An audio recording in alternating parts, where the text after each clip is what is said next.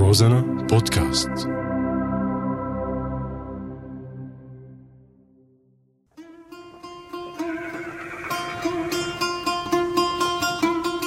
عوالم وأعلام. يأتيكم معي أنا صهيب أحمد. أهلا بكم مستمعينا على هوا راديو روزانا. نتحدث اليوم عن امرأة سورية مميزة وصلت لعرش روما.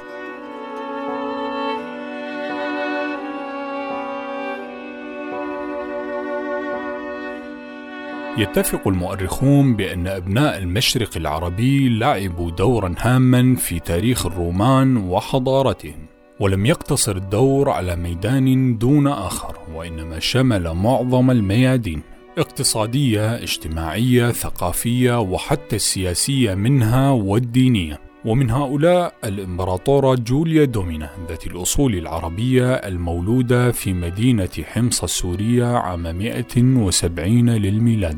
شغل والدها يوليوس باسيانوس منصب الكاهن الأعظم لمعبد إله الشمس في حمص.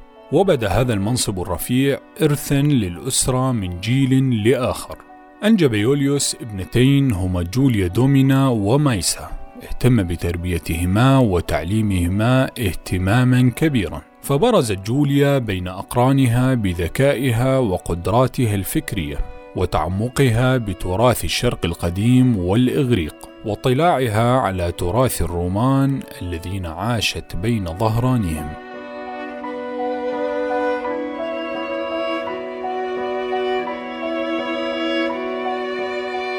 كانت نموذجا للمثقف الملم بعلوم الشرق والغرب إضافة لجمالها الفائق الذي جعلها زوجة سبتيموس سيفروس قائد القوات الرومانية في سوريا عام 187 للميلاد.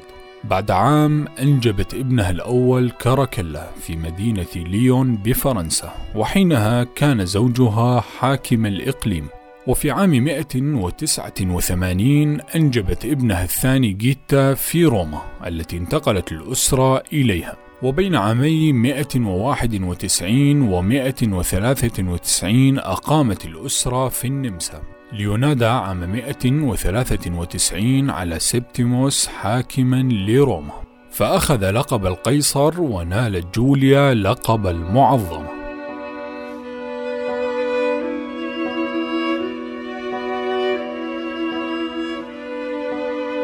رافقت جوليا زوجها منذ توليه العرش في معاركه وانتصاراته وحكمه.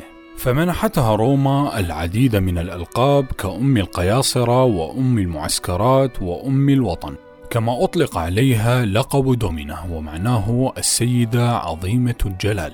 ولكونها سورية الأصل فتحت أبواب قصرها للسوريين الذين وفدوا إليها كعلماء ومفكرين وفلاسفة ورجال دين.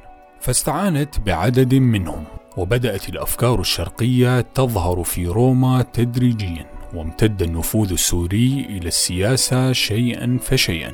وشغل الكثير من السوريين مناصبا هامة في الدولة وكانت البداية من مجلس الشيوخ مرورا بمنصب رئيس الوزراء وأعضاء مجلس الحكام والوزراء ومناصب الجيش. إضافة إلى مجلس استشاري أحدثته جوليا لمساعدة الإمبراطور. ضم العلماء والفلاسفة والأدباء من سائر المناطق الشرقية والعربية. استدعتهم لتعينهم في مناصب الدولة التي أصبحت وقفا للسوريين.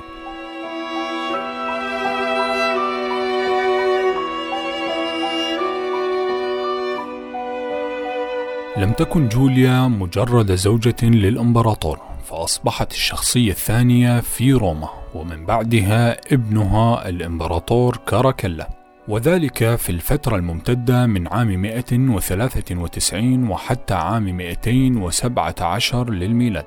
وإزاء هذا الدور السياسي والإداري الذي نهضت به منحها زوجها لقب الإمبراطورة لتكون بذلك أول امرأة سورية تنال اللقب ويصك الدينار الروماني باسمها. إلا أن دورها السياسي كان متواضعا مقارنة بالدور العلمي المتميز الذي ترك أثرا عميقا في تاريخ الحضارة الرومانية لرعايتها شؤون العلم والعلماء حيث شكلت مجلسا ضم كبار العلماء والأدباء والقانونيين والأطباء لمناقشة القضايا العلمية والفكرية.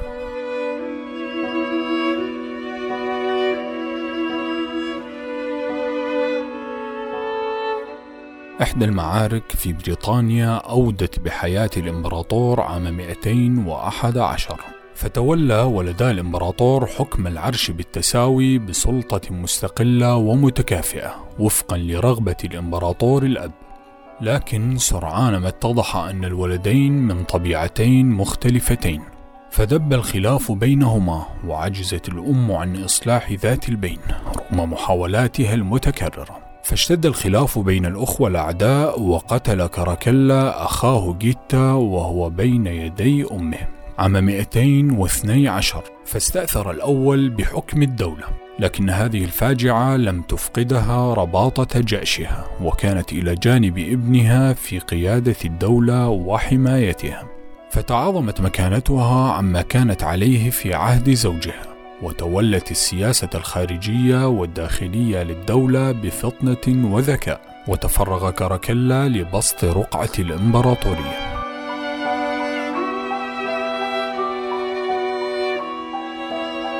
عام 217 حلت بجوليا كارثة ثالثة وهي مقتل كراكلا في مدينة الرها السورية أثناء معاركه مع الفرس حسب إحدى الروايات.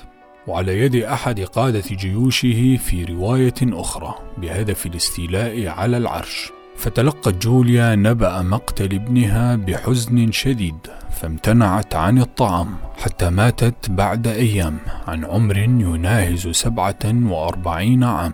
فحمل جثمانها إلى مدافن الأباطرة الرومان وسط حزن خيم على أرجاء البلاد. وصفوة القول أن إنجازات جوليا دومينا شكلت صفحة مشرقة في تاريخ الرومان.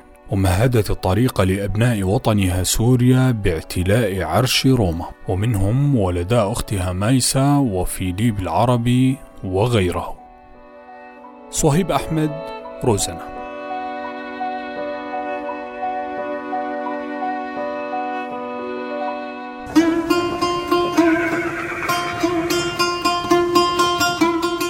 عوالم وأعلام.